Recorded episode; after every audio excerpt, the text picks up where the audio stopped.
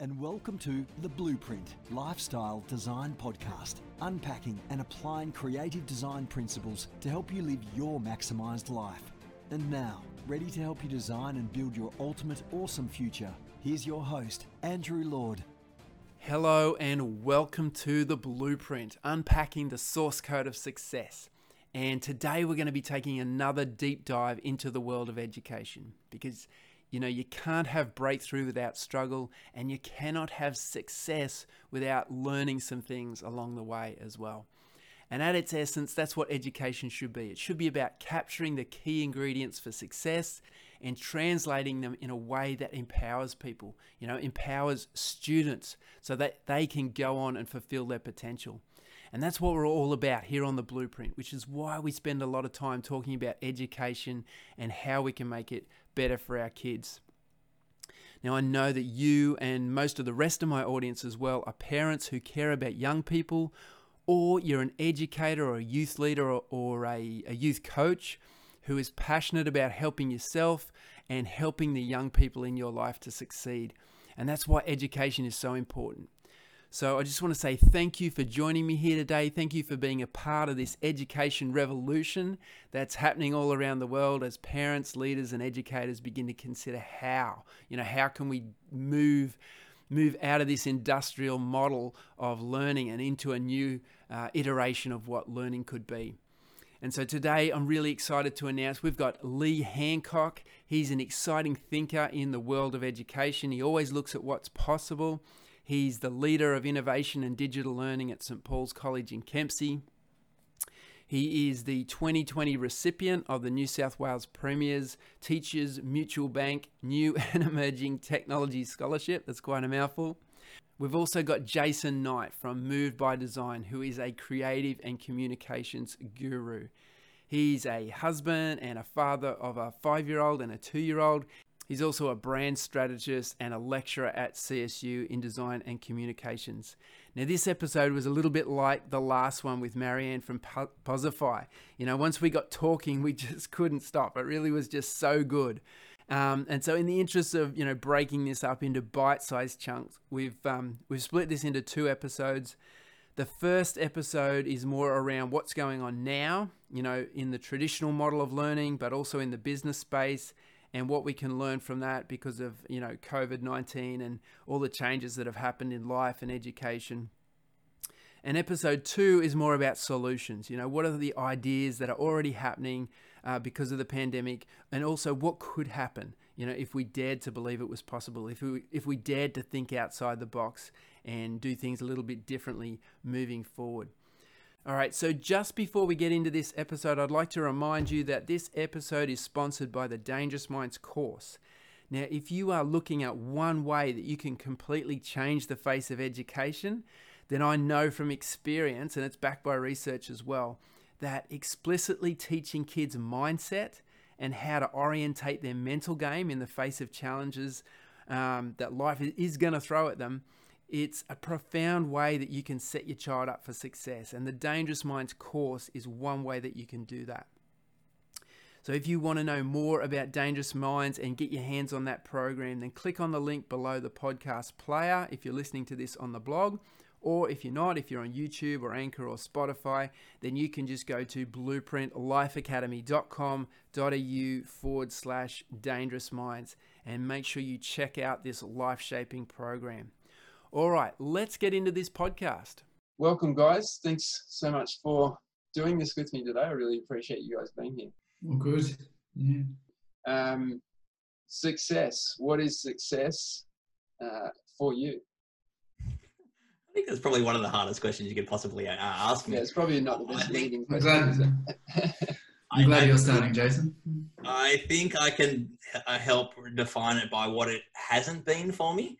Um, but uh, so what it what it hasn't been is has been following the crowd and I guess keeping the expectations of um, my schooling or my past. So so for example, it hasn't been um, working more, working harder, and becoming financially rich. So that has um, yeah that has left me in burnout mode for, for a few years ago. Um, and I guess what I'm what I've been pivoting on the last few years has been how to blend uh, financial financial um, freedom or wealth with a wholehearted, happy heart uh, and family joy, and that I, I, guess that's that's for me the definition of success. But um, yeah, it's it, it's it's an awkward um, arm wrestle between those three. Yeah, cool. And Lee, what about for you?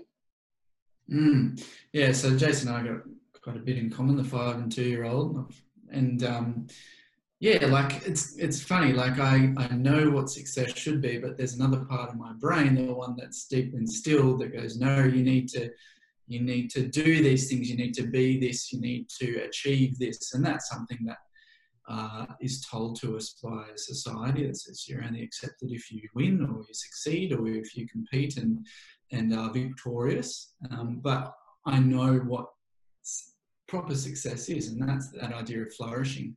Mm. Um, uh, a while ago, I read a book by Martin Seligman um, called Flourish, and it was on this uh, on positive psychology, and it's about those different elements in life. You know, without without health, there can be no success. Um, I know that. I've experienced yeah. that. Um, but also, it's it's stopping and challenging what the world tells you success is. Um, and kids these days, even my my five and two year olds, they they see it. They um, you know are challenged by that. That you must have all these things. That even on YouTube Kids, which they watch their you know, they get a bit of uh, advertising pushed down their throats that um, you know you need to buy this, you need to have this, and you know, I'm very guilty of that and things like that. Push bike in the back uh, background. You know, well, I want want the new push bike. I want the better push bike. How do I do that? Well, I'm going to have the money to do that. Yeah. Um, that's the world's view of success, but really, does that help you flourish? Not so much. Um, mm.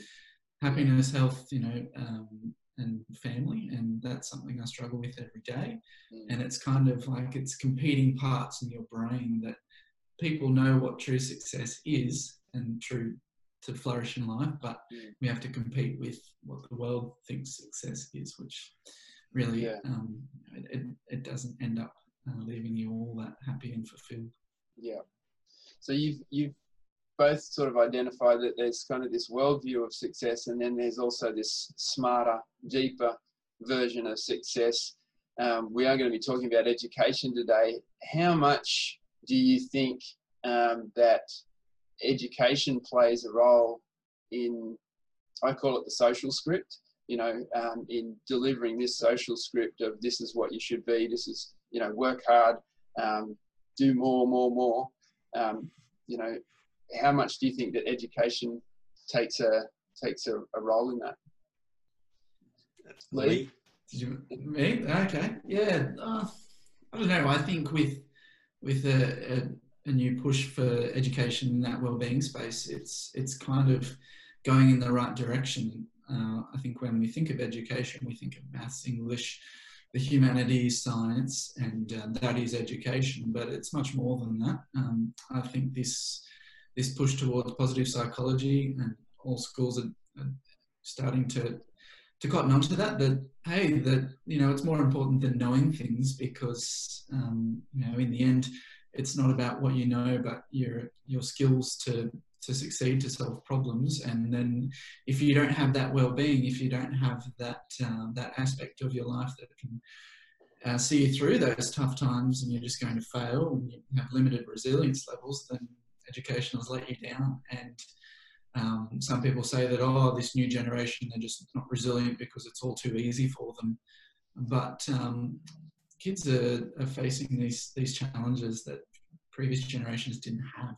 Mm. Um, the always being connected, always being, um, you know, faced with the onslaught of marketing, the onslaught of all these challenges. You open up your phone, you scroll, and you see lots and lots of bad news. Um, 50 years ago, if you don't want to see bad news, don't read the newspaper, don't turn the TV on.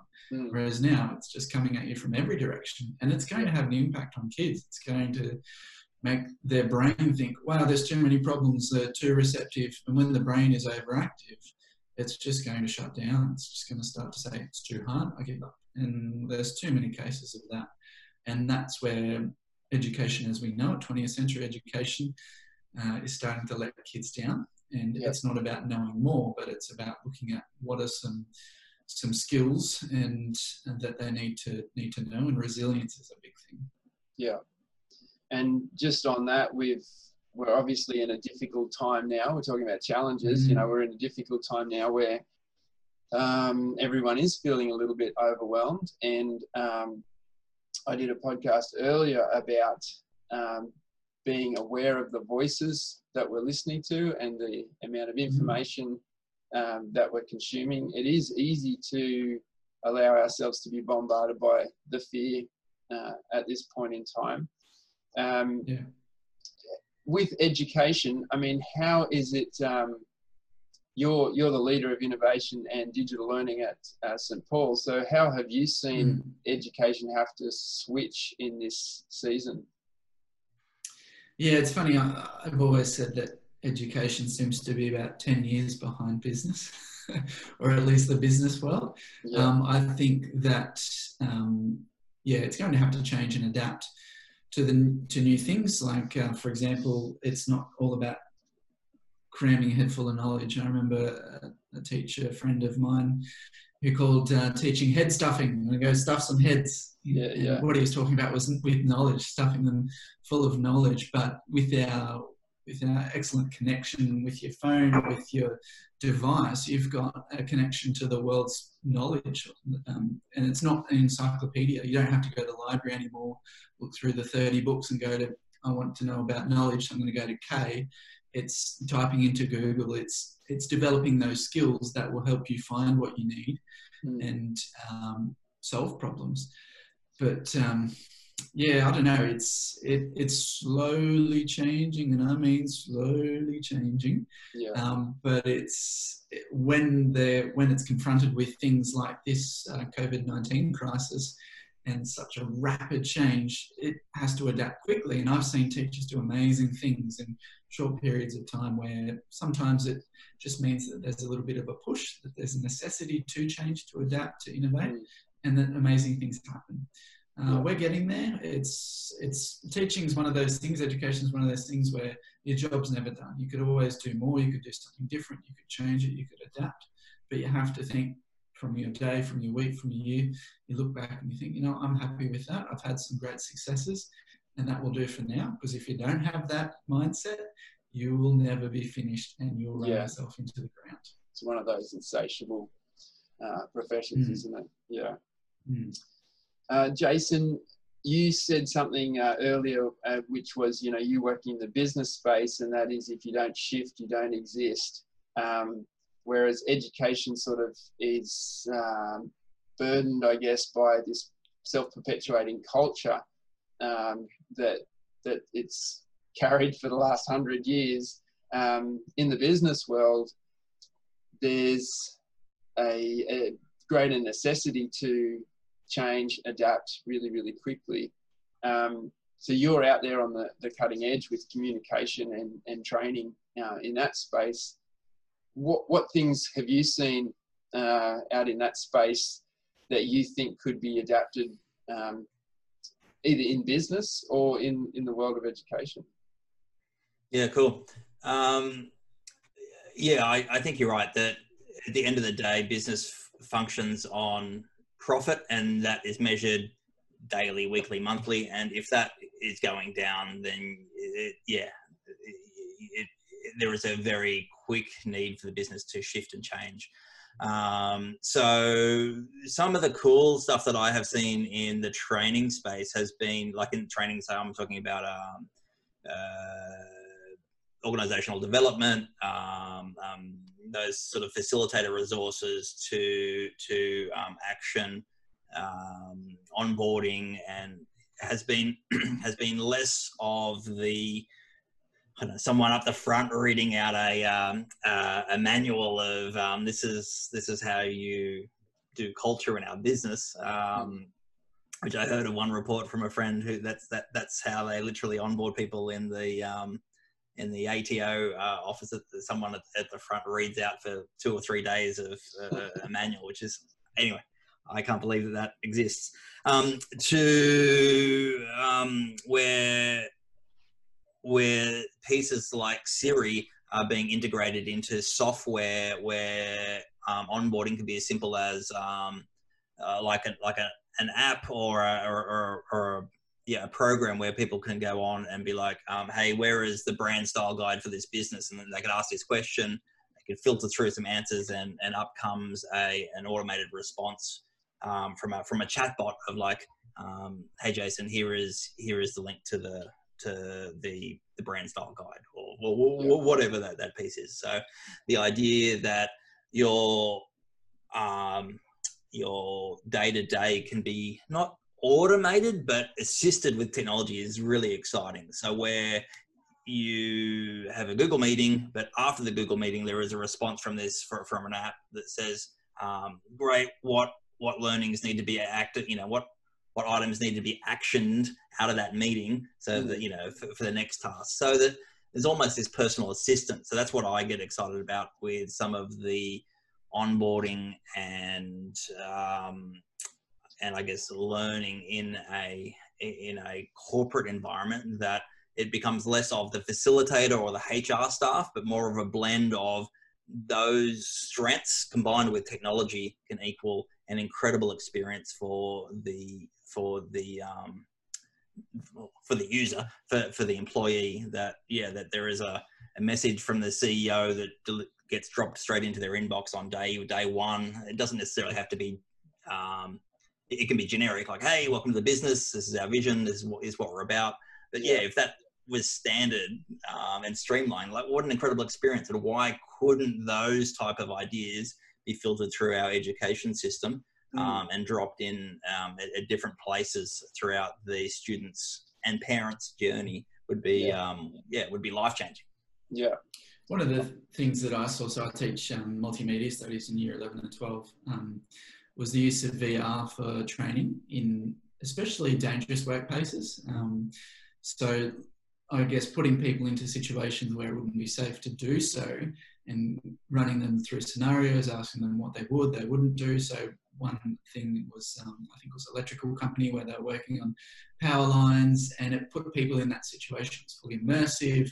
They were confronted with problems. And I think that's a much deeper example of learning than just going through a little online tutorial, a couple of videos totally. to actually feel, to interact, to look at and go, oh, this is what I'd do, or this is how I'd, I'd react is, is really cool. And I read an article that um, I think it was down in Melbourne somewhere that they were doing the same for teacher training. Um, they were putting teachers into virtual reality scenarios in the classroom. Um, now, when you go through teacher training, you do something called practice teaching. So, practice teaching, it's one of the best things you can do because it's fully immersive. Mm. But where you can do that on day one or even as a taste of what teaching is like, you can avoid that six months in where I, when I think back to my first year of teaching, we had six months of teaching, uh, six months of learning, sorry, and then we went out and did a three week prac. About 12 people drop out because they thought, yeah, hell no, I don't want to do that for the rest of my life. Yeah. And how good would that be if we could give someone a pair of, you know, Oculus Rift, put them in there, and then you have all these little fires going on, and they're trying to put it out, and they mm. take it off and go, you know what, teaching is not for me. So I think VR is a really cool uh, learning in a variety of spaces yeah, because it's immersive.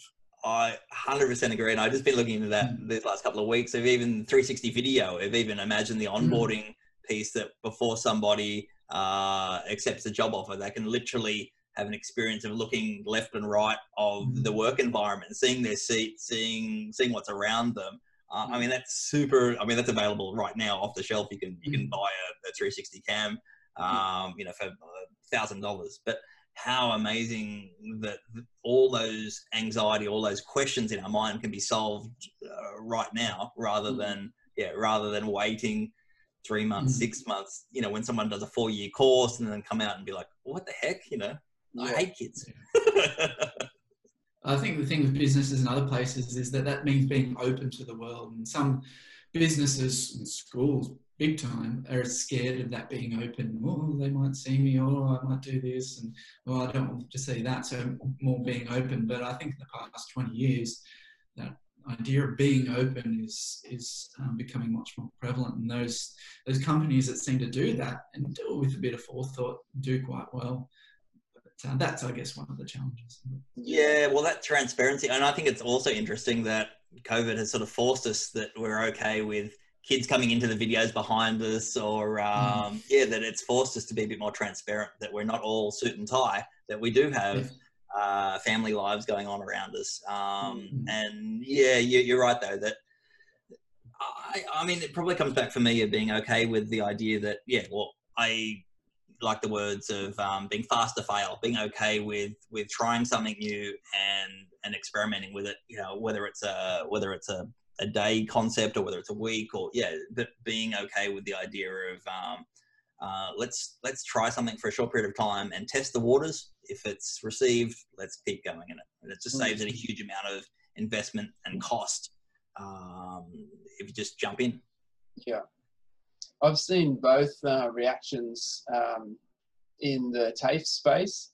In that uh, you, you, said that thing about you know let's just try something and fail fast. I think that definitely uh, is happening, and there's a lot of people out there doing innovative stuff. And um, whereas there's also the other side of the the bureaucratic side of education, which is okay. Um, we heard a story about someone crashing Zoom calls, and therefore we're going to um, we're, we're not using Zoom anymore. Um, so we're all moving to Microsoft Teams or whatever it might be. Or, or we heard about um, some student who you know left the camera on while he um, you know went to the bathroom or something like that. Therefore, for the rest of the state, we're we're not using video, uh, not using online cameras anymore. And so um, yeah. there's that kind of culture in education of risk, uh, risk aversion, and, and risk management that um, can stifle innovation. So just be curious to hear from both of you guys, like what's do you do you see that in your different spaces? You know, where where there's this one side wanting to bust out and um, you know do some great stuff because this is the opportunity, this is the time to do it, um, and then the other side is you know we can't because we're scared of what might happen. Mm. I think everyone fails, but one thing I like is this idea of formative failure.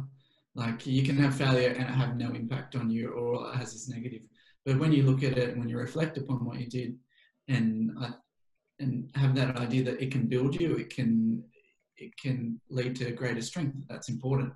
Failure is simply a wrongdoing or something that happened and it's bad. But if you pause, reflect, and go, what did I do?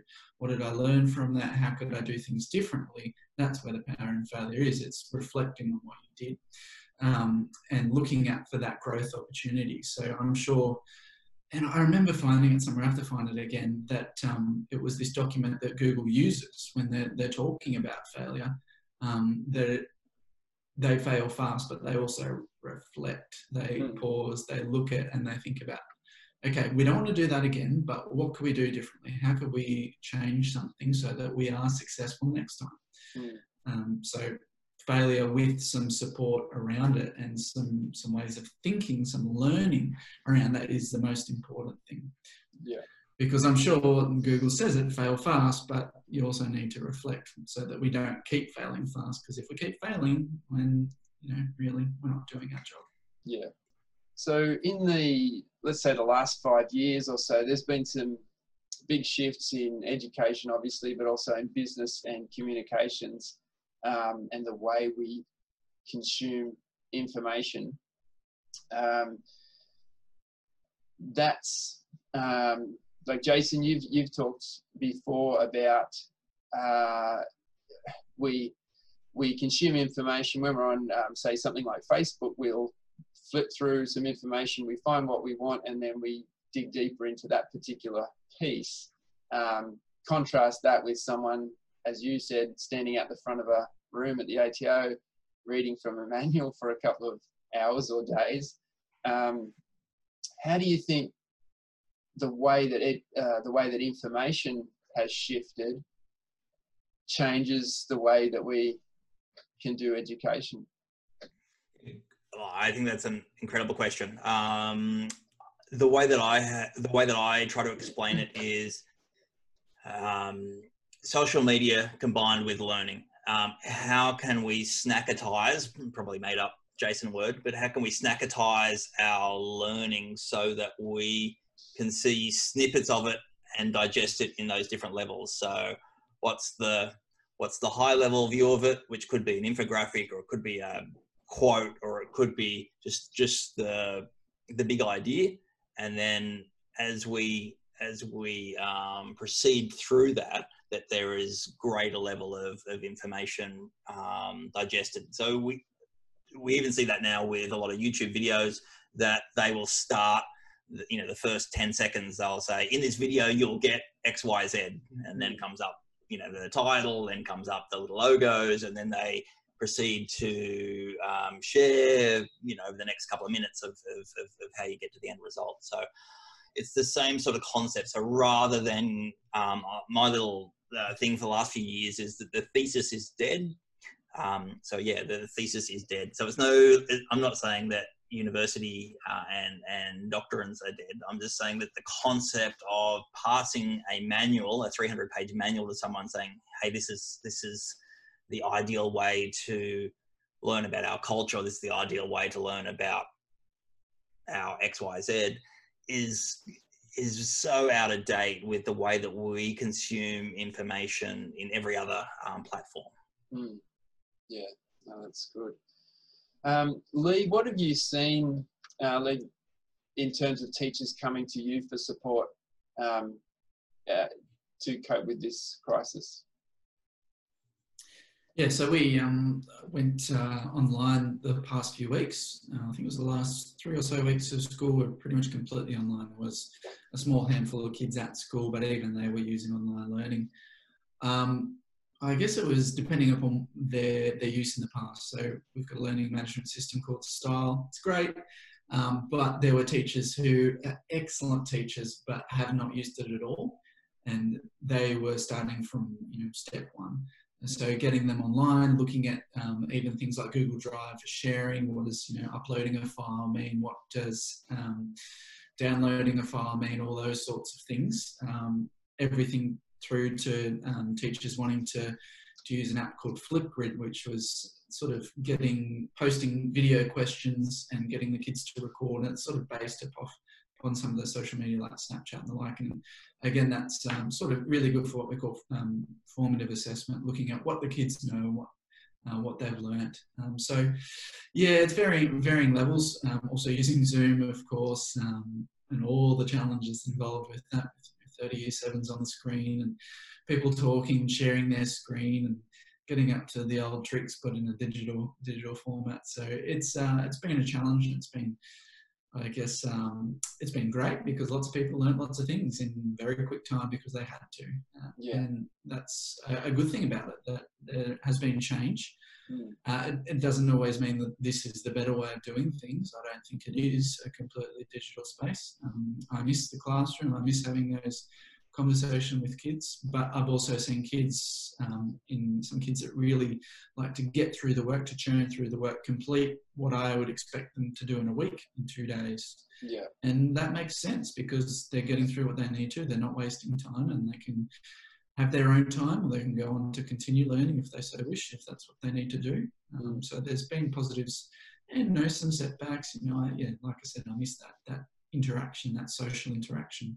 We also had a bit of a push for well-being as well, so checking with kids because you know this ISO life that they're talking about has its you know can be very isolating and yeah. um, being a teenager. You know, being with your friends, it's one thing to to be on the group chat or to be sending selfies. But when you don't have that social connection, that's not going to be great for, for adolescents' well-being. Mm, yeah. I think can I can I just jump in for a second, Andrew? Um, Lee, can you share some more of those? Um, mm. can you share us your top ten apps? You were just nailing some of these. Oh. Um, um, yeah, dropping some of these names here. I was like, oh, hang on, what, what, what are these apps here? Yeah, well, probably the best one that is of no surprise is just YouTube, and that's you know, you know where teachers are starting to create. Just thinking, I just want I just want my kids to see this, so um, I just only want my kids to see this. But if others see it, that's all right. So recording this idea of what they call flip learning, so Um, if you're doing something very dry, lecture material, you could just do that in a 10 minute video. The kids can watch that in their own time, they can skip through it. And I always just make it public because you never know, it might help one kid in some random situation in the school that you've never heard of.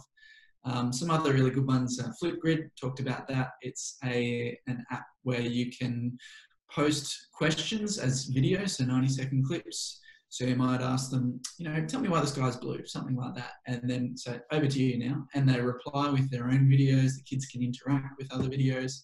And video is great. They do it all the time with their friends, but when it's in that educational setting, they, they pause and they think about what am I saying? You know, and am I saying that in the best way? I'm thinking about my communication.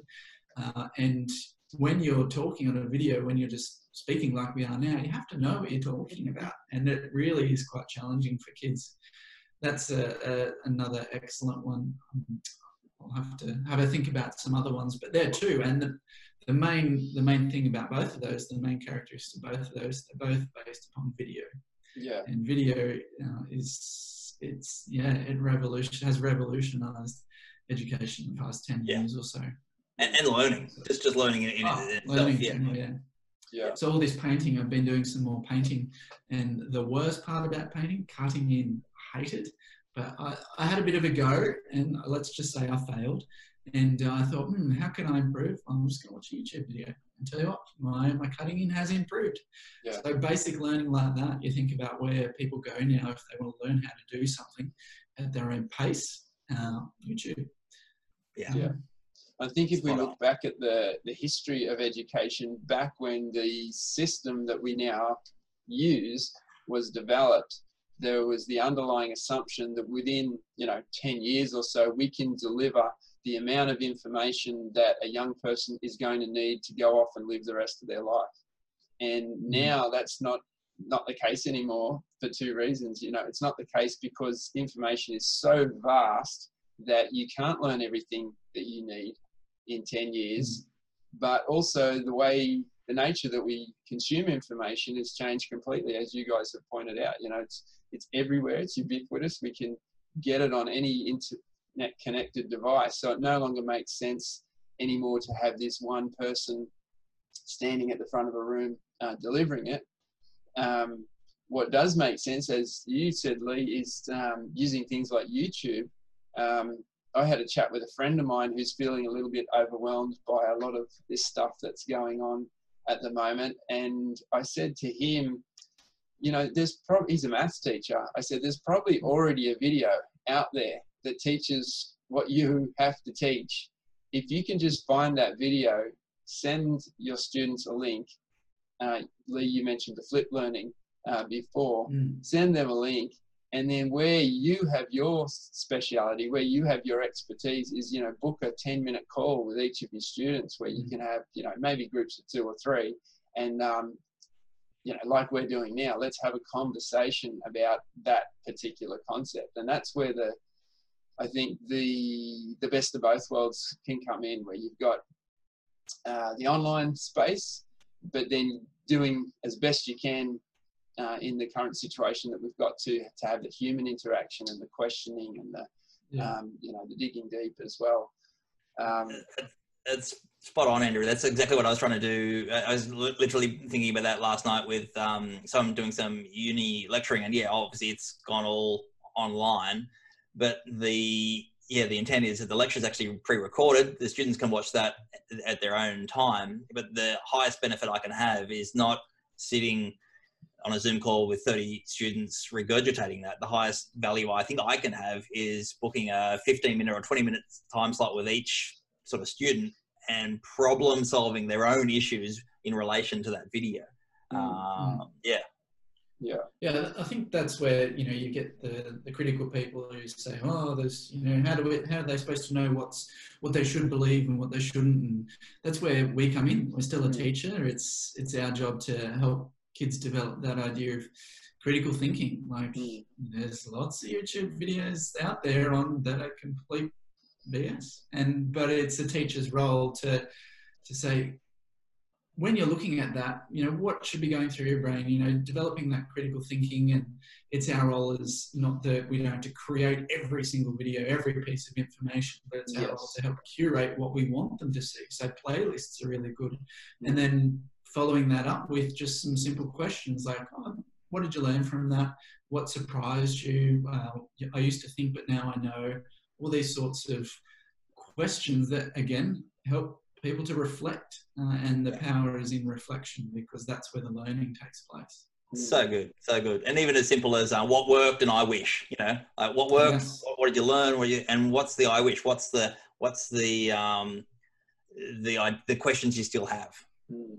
They Yeah. give kids a, what they call a, a feedback sandwich so two good things one thing to need need to be improved upon you know and and that can can really help so i'll talk about the burger or the vegan burger with the veggie patty in the middle.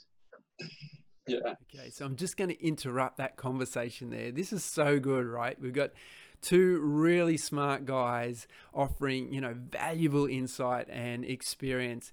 And I really love that conversation. And you'll see that because we keep going. You know, we've got so much more great content and ideas coming up in episode 22. And you can hear there that we're at uh, at the end of that episode, we're already moving into solutions. We're already starting to talk about teaching and learning strategies and different ways that we can do things and different ways that we can approach things. And um, during that episode, there was mention of Lee's top 10 educational apps. Now, he, he mentioned a couple of those, but he didn't go into the full detail of what the, the 10 would be. So, if you'd like to get a list of Lee's top 10 educational apps, remember this is an award winning teacher. You just need to go to blueprintlifeacademy.com.au forward slash Lee's apps. L E E S A P P S. blueprintlifeacademy.com.au forward slash Lee's apps, and we'll automatically, you know, send you that full list so that you can use some of these in your classroom or with your youth group or however you're relating with young people. I also want you to make sure that you check out the Dangerous Minds course because, you know, during the podcast we talked about the importance of well-being and how in teaching and learning it's so much more important than just knowledge. We've got to look after the well-being and the mindset of our students, and Dangerous Minds is a great way that you can do that with your students. So if you're interested in that, go to blueprintlifeacademy.com.au forward slash dangerous minds and check that program out. All right, don't forget to subscribe so you are notified about episode 22 when it comes out. I will see you then.